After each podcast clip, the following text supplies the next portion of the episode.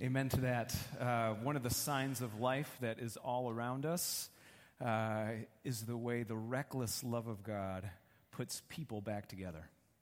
One of the things the love of God does is to remember what matters and to remember us. So, quite literally, this congregation has some members or parts, right? I'm a member of this congregation. What's it called when you cut off a member? You're dismembered. Right? Like, this, this is a bad word. Remembered is exactly the opposite. It's when something is apart and gets recalled and drawn back in and put back together. God is in the remembering business. He puts people, He puts things back together. So, over the last year, we've been trying to do our best to observe the way Jesus of Nazareth walked through the world and to follow his example. So if you're here for the first time, like on a Sunday like today, it would be a fair reaction to think, like, I can't be like Jesus. I mean, he preached awesome sermons and he did miracles, right? Like most of us, we can't do those things. I mean, the Sermon on the Mount, there will never be a sermon that awesome. Those are not the things we've been talking about. We've been talking about the way Jesus lived as a human, how he first noticed, how he asked questions of people, how he prayed, sometimes behind people's backs, how he served, how he shared, and this morning, how he remembered. Literally, the Son of God, God the Father, gave Jesus marching orders somewhere in heaven that said, Son, I have a job for you. Here's the job go to planet Earth, walk with people like this, and ultimately there's a cross and an empty grave in your future. And Jesus, with his dying breath, remembered those orders from God and came back to life, remembering the promise of God that there was life on the other side of death. So, on this Memorial Day, it seems fitting to walk in Jesus' footsteps and remember some significant things. In Hebrews chapter 13, the Bible gives a very uh, direct order to do exactly this, if you would read these words with me. Remember your leaders who spoke the word of God to you. Consider the outcome of their way of life and imitate their faith. Jesus Christ is the same yesterday and today and forever. And this is the word of the Lord. Thanks be to God. So, we're going to do some remembering today.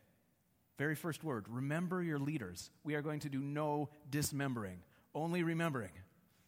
In obedience to God's word, uh, I want to use this sermon to retell for you the story of this church. It's a really great story. And to recognize and remember how the Spirit of God has been working in this congregation for decades and decades and decades through the years. I mean, if you're here for the first time today, I hope this is really interesting to you. There's some dramatic and crazy moments in this story. And if you've heard some of these pieces before, I hope this uh, kind of remembers and draws together some of the pieces of the puzzle in a way that makes you think, wow, only God could write a story like this. So, in terms of the physical locations, you know, here we are in South Elmhurst today. Um, there was a number of years, uh, almost 40 that we were at 905 South Kent, this congregation just a mile from here. Before that, this church was in Bellwood. Before that, it was a gospel tabernacle in Bellwood. And even before that, it was just a family residence at 3510 Monroe Street in Bellwood. We're going to do this history in reverse chronological order. Ready? I'm going to take for granted you've been alive and awake the last 10 years and just skip the last 10 years.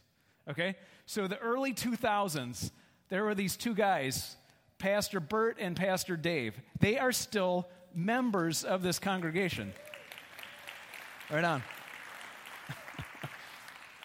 so here's Pastor Bert about the year 2000 with his hands raised in blessing. Uh, I really like this picture because Bert and Dave are still members of this congregation. This does not work for most pastors, you have to realize. Like, it is such a blessing in my life and for all of us to have two humble servants who, after professionally serving a church like this, can like hang out here and add their wisdom without, you know, keeping both hands on the steering wheel. Uh, it, is, it is an amazing thing that they're here. About 2008, our congregation moved to this building. Our original address here was 155 West Brush Hill Road. That is not our address today.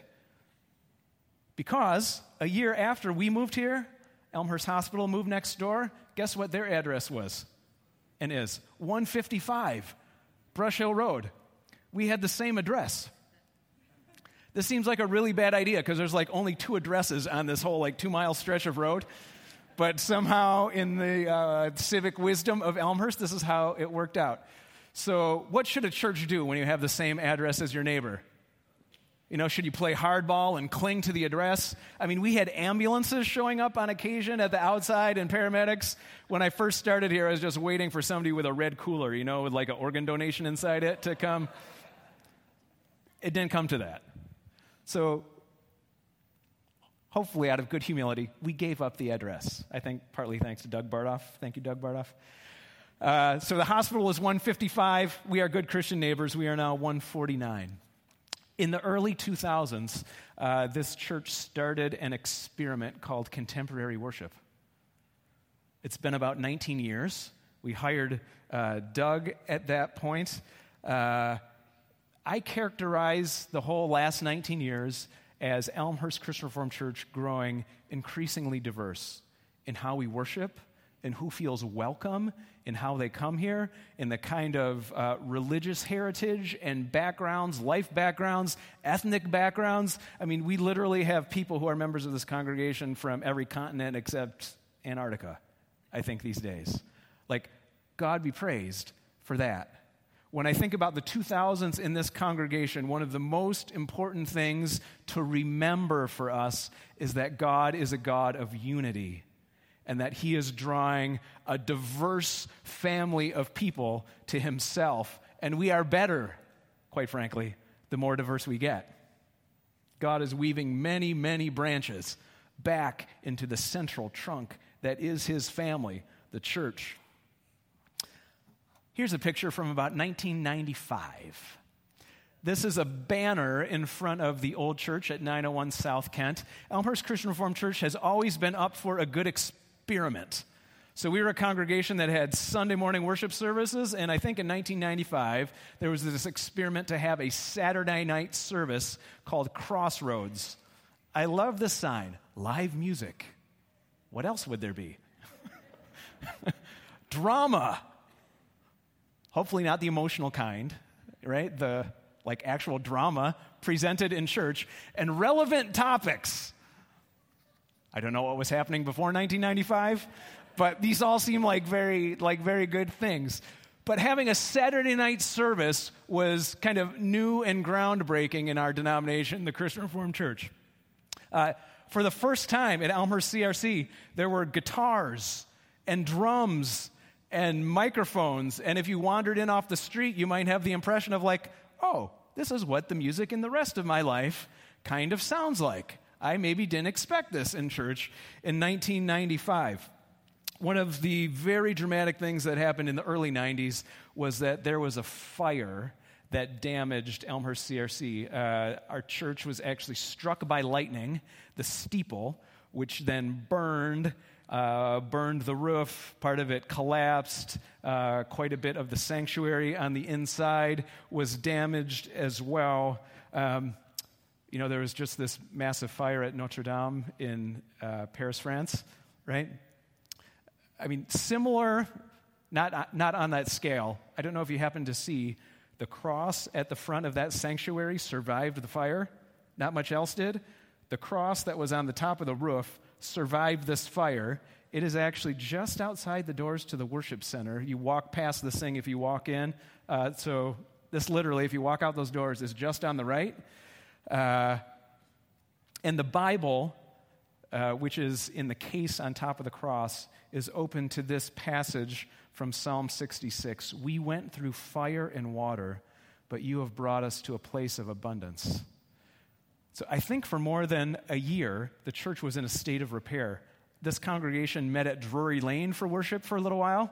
Then we moved to the auditorium at Bryan Middle School, just a prospect here in South Elmhurst.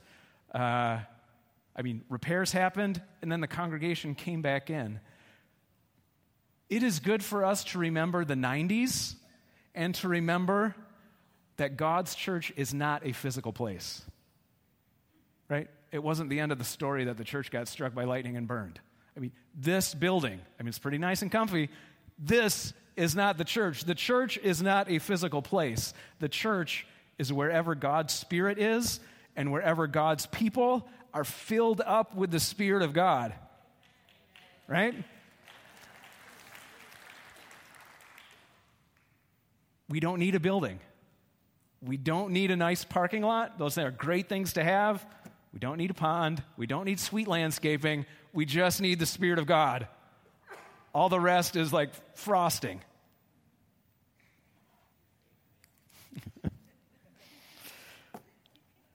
All right, we're going back in the time machine to the 80s. This is when Pastor Bert and Pastor Dave came here.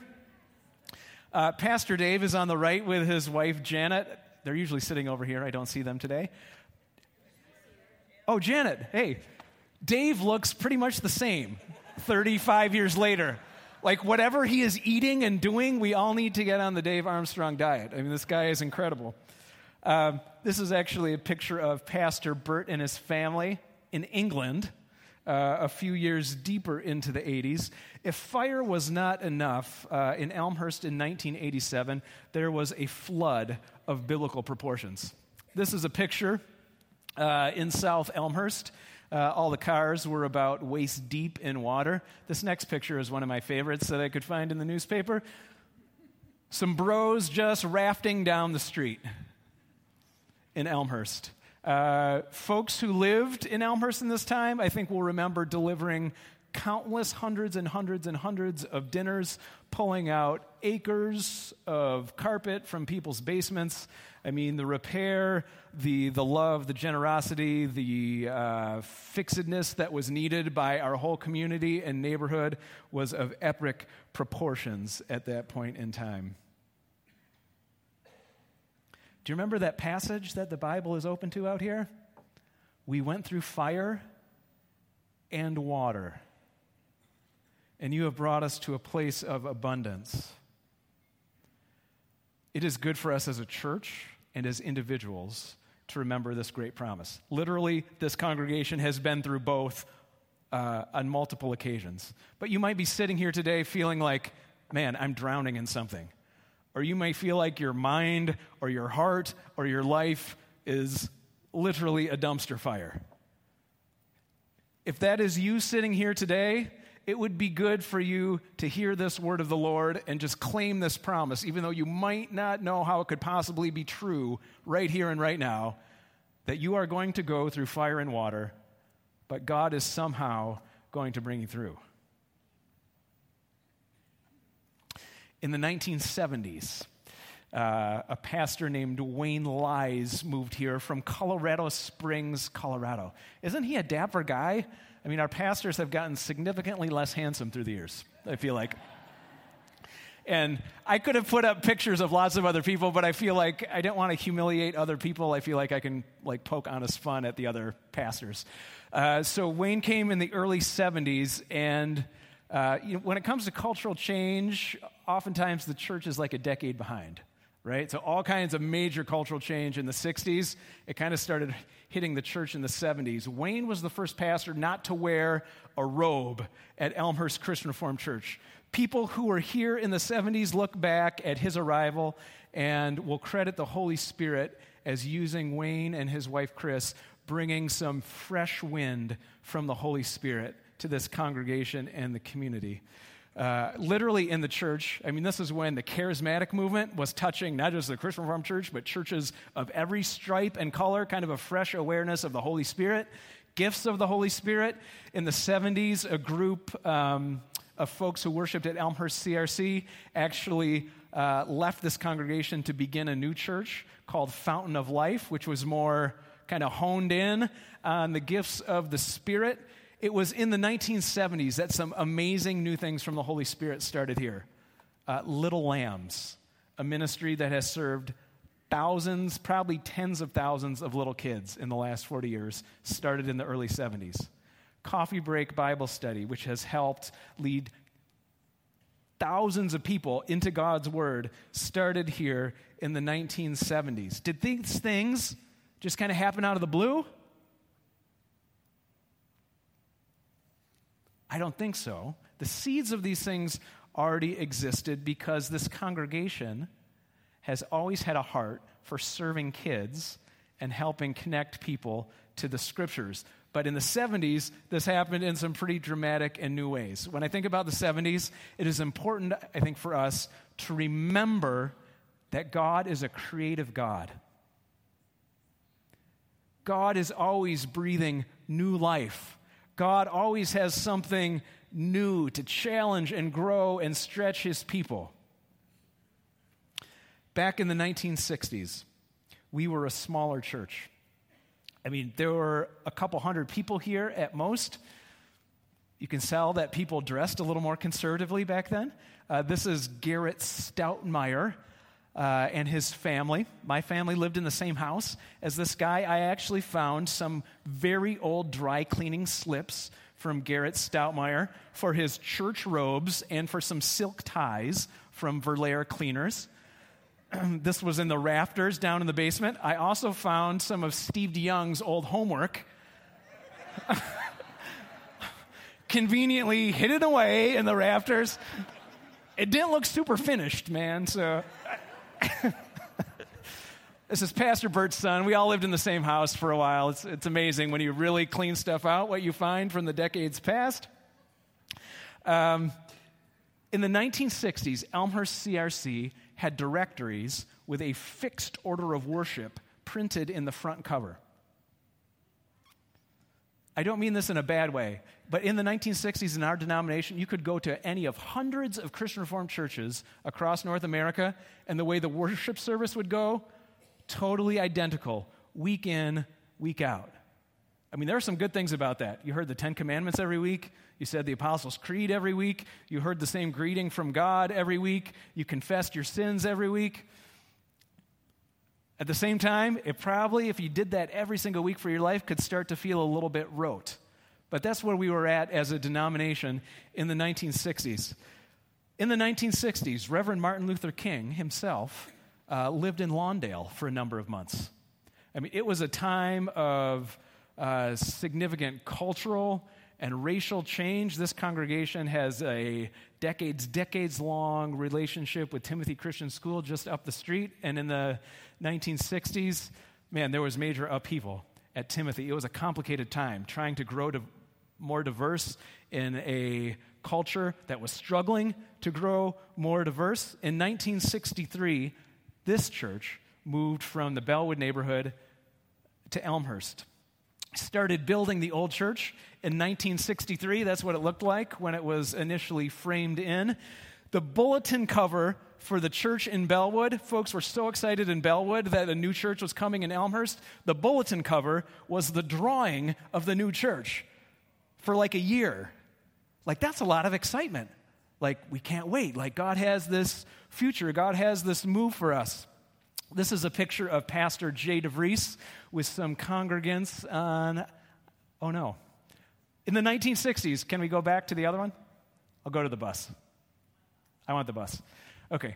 So at the Bellwood Church, one of the amazing things that would happen on a weekly basis is that a bus would troll around the neighborhood, knock on doors, pick up kids who would want to go, and come to Sunday morning worship or come to Sunday school or come to Wednesday night ministry.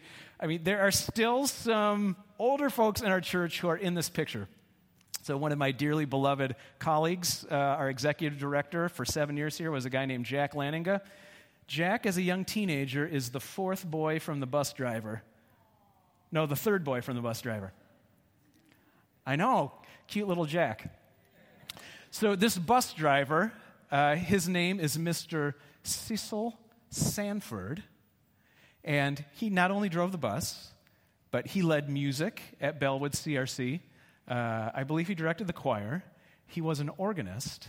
And uh, I've heard a few stories about him. I mean, as musicians, sometimes we people get a little more on the emotional side.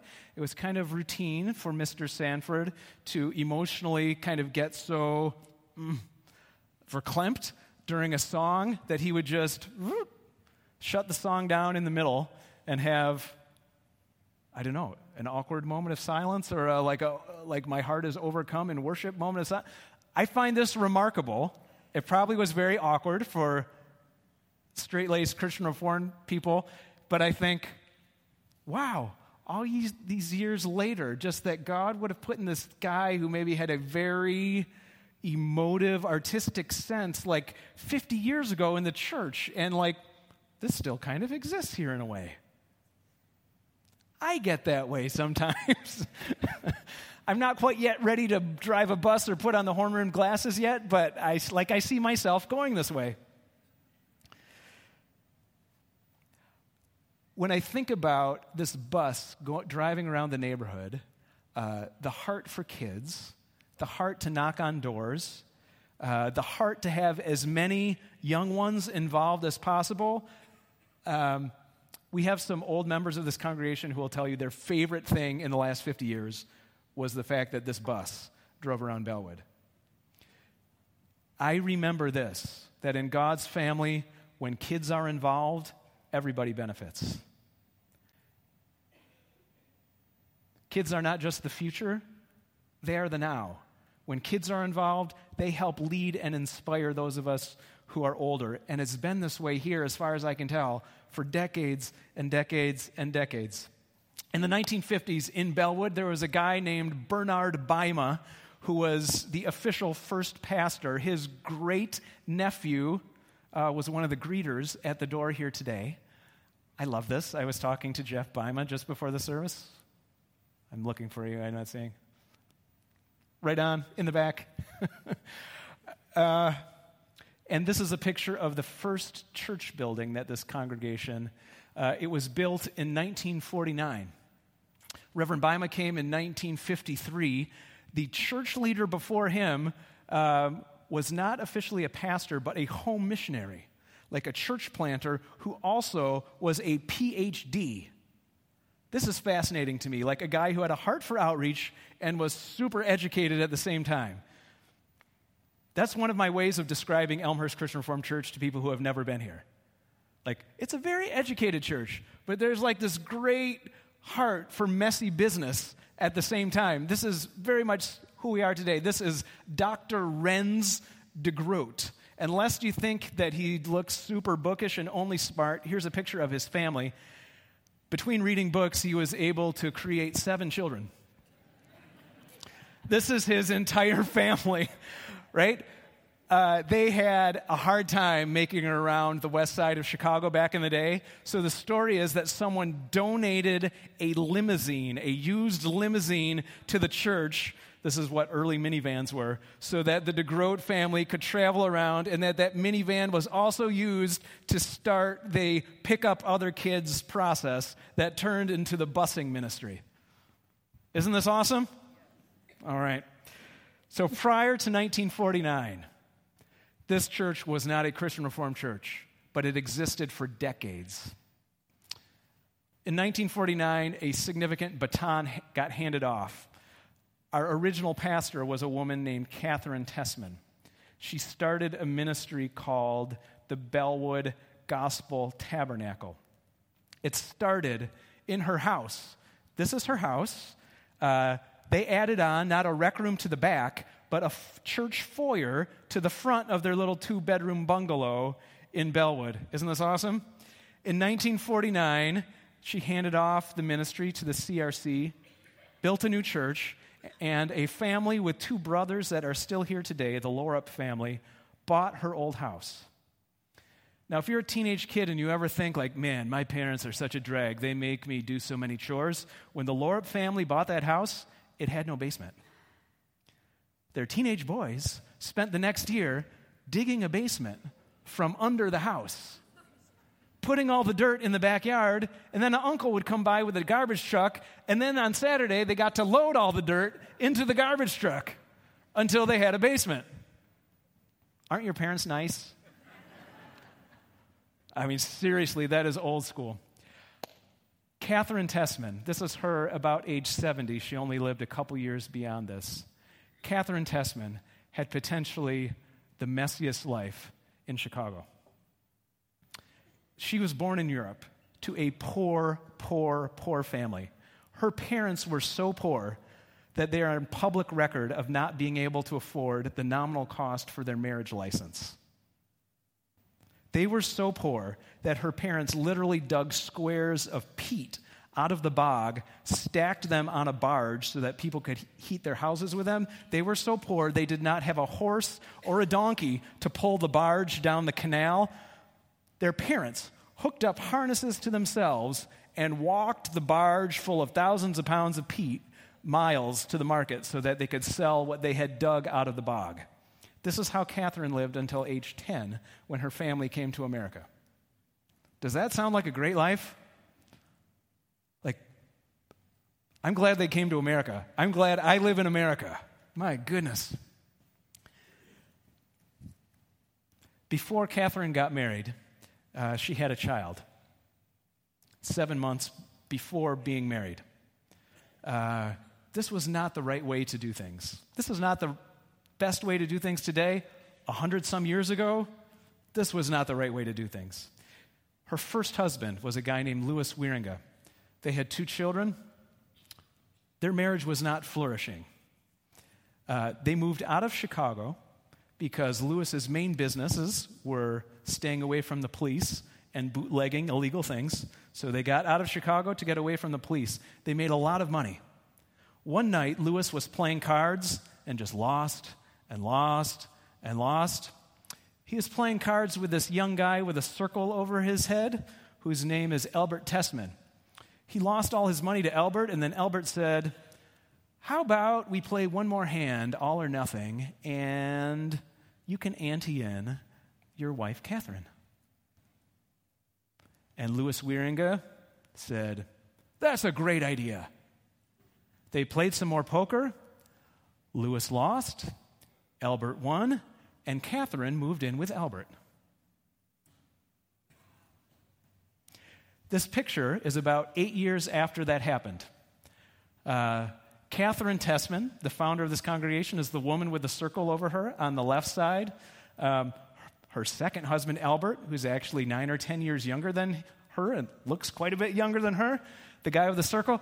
I thought this other relative in the back, it's hard to see, he looks a lot like Jeff Klein.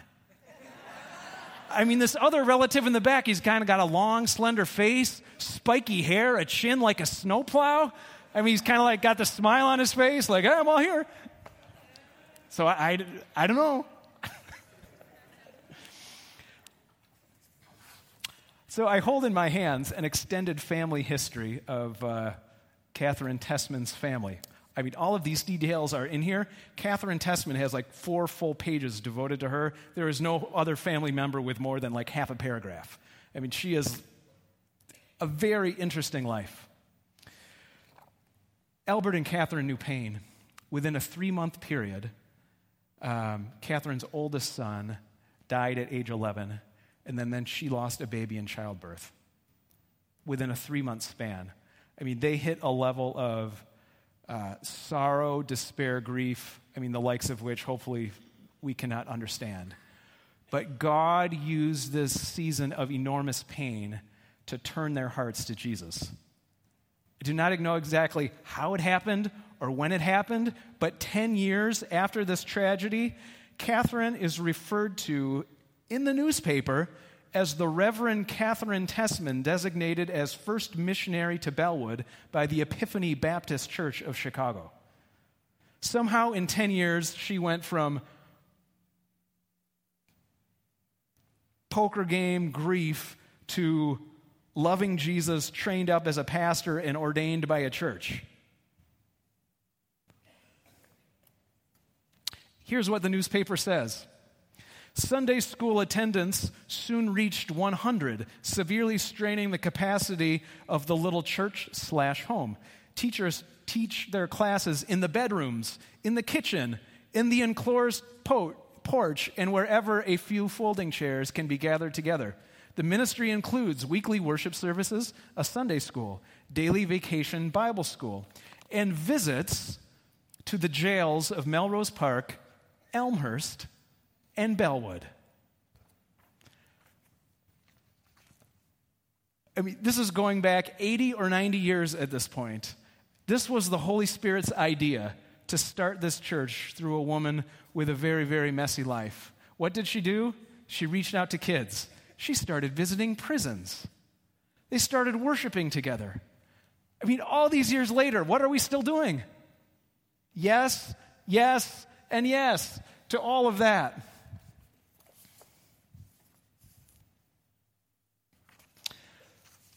The sign on Catherine Tessman's home looked like this.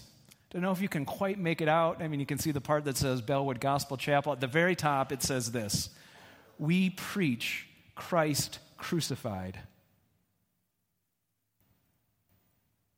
All these years later, I also want to say yes and amen to that. Where is the spotlight of everything we do? Hopefully, it's on Jesus Christ, who was crucified, and not only that, who was raised to life from the dead. Everything in this church, everything in this life, everything in your life on its own, in this beautiful broken world, is going to die. But everything that goes down to the grave with Jesus is coming back to life again because God is going to remember it. God is going to renew it. God is going to put it back together in the best way possible. On this Memorial Day weekend, um, after hearing this story, I would like to simply challenge you. Maybe it has sparked something in your memory in your church memory where you think, yeah, God has been faithful in remembering me as well. If there's a person or a season of life or a church somewhere that you could, you know, write a note to, call somebody on the phone, send a text to, and just say, you know, my heart, my mind was turned to you. Like, thank you for doing what you did for me because God has really gotten through to me. Like, if even half the people in the room did that, think of all the love that they would share in the world. That's your homework, okay? That's your Memorial Day homework. You're going to have a whole day tomorrow without having to go to proper work. When we remember, we follow in Jesus' footsteps. When we remember that we are going to go through fire and water, but God is going to be bringing us to a place of abundance, that is a good way to walk through this world. One final thought, friends. As great as remembering is, because we are uh, mortals, if you live long enough, your memory will fail. I'm starting to forget more things myself than I can keep track of. Right? This is the way our lives go.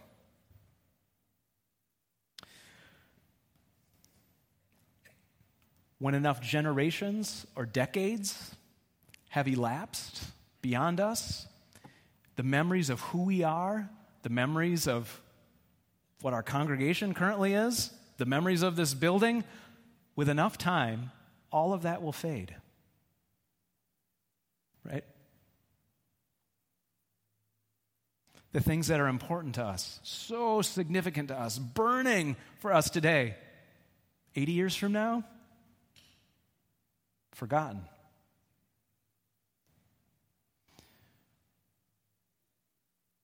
However, no matter how much time comes, no matter how the memories of us last or don't last, there is one person who will remember everything. God remembers. God remembers you everything good that has ever been given to you, entrusted to you. Everything that has ever brought you life or joy. Every positive impact that has ever come into the world through you, God remembers all of that forever and ever, and it will take on a significance that we can only begin to imagine. And all the trouble, all the hardship, the sickness, the pain, the sin. God's hands are big enough to hold that. And there is this one line in the Old Testament where God refers to his sea of forgetfulness. All of that, that is going into the sea, and it's never going to see the light of day again. Isn't that a graceful thought? That God, in His love, is going to remember you and everything good. And everything that is going to go in the grave and stay there into the sea of forgetfulness. Blessed is the woman, blessed is the man, blessed is the kid who remembers him in the meantime. Amen. Will you pray with me? God, we thank you for the story that you have been telling through this congregation for lo these many decades. And we pray that here in 2019, uh, that you will help us be faithful for the chapter that you have for us. God, we praise you in this hour for your great faithfulness. And everybody said, Amen.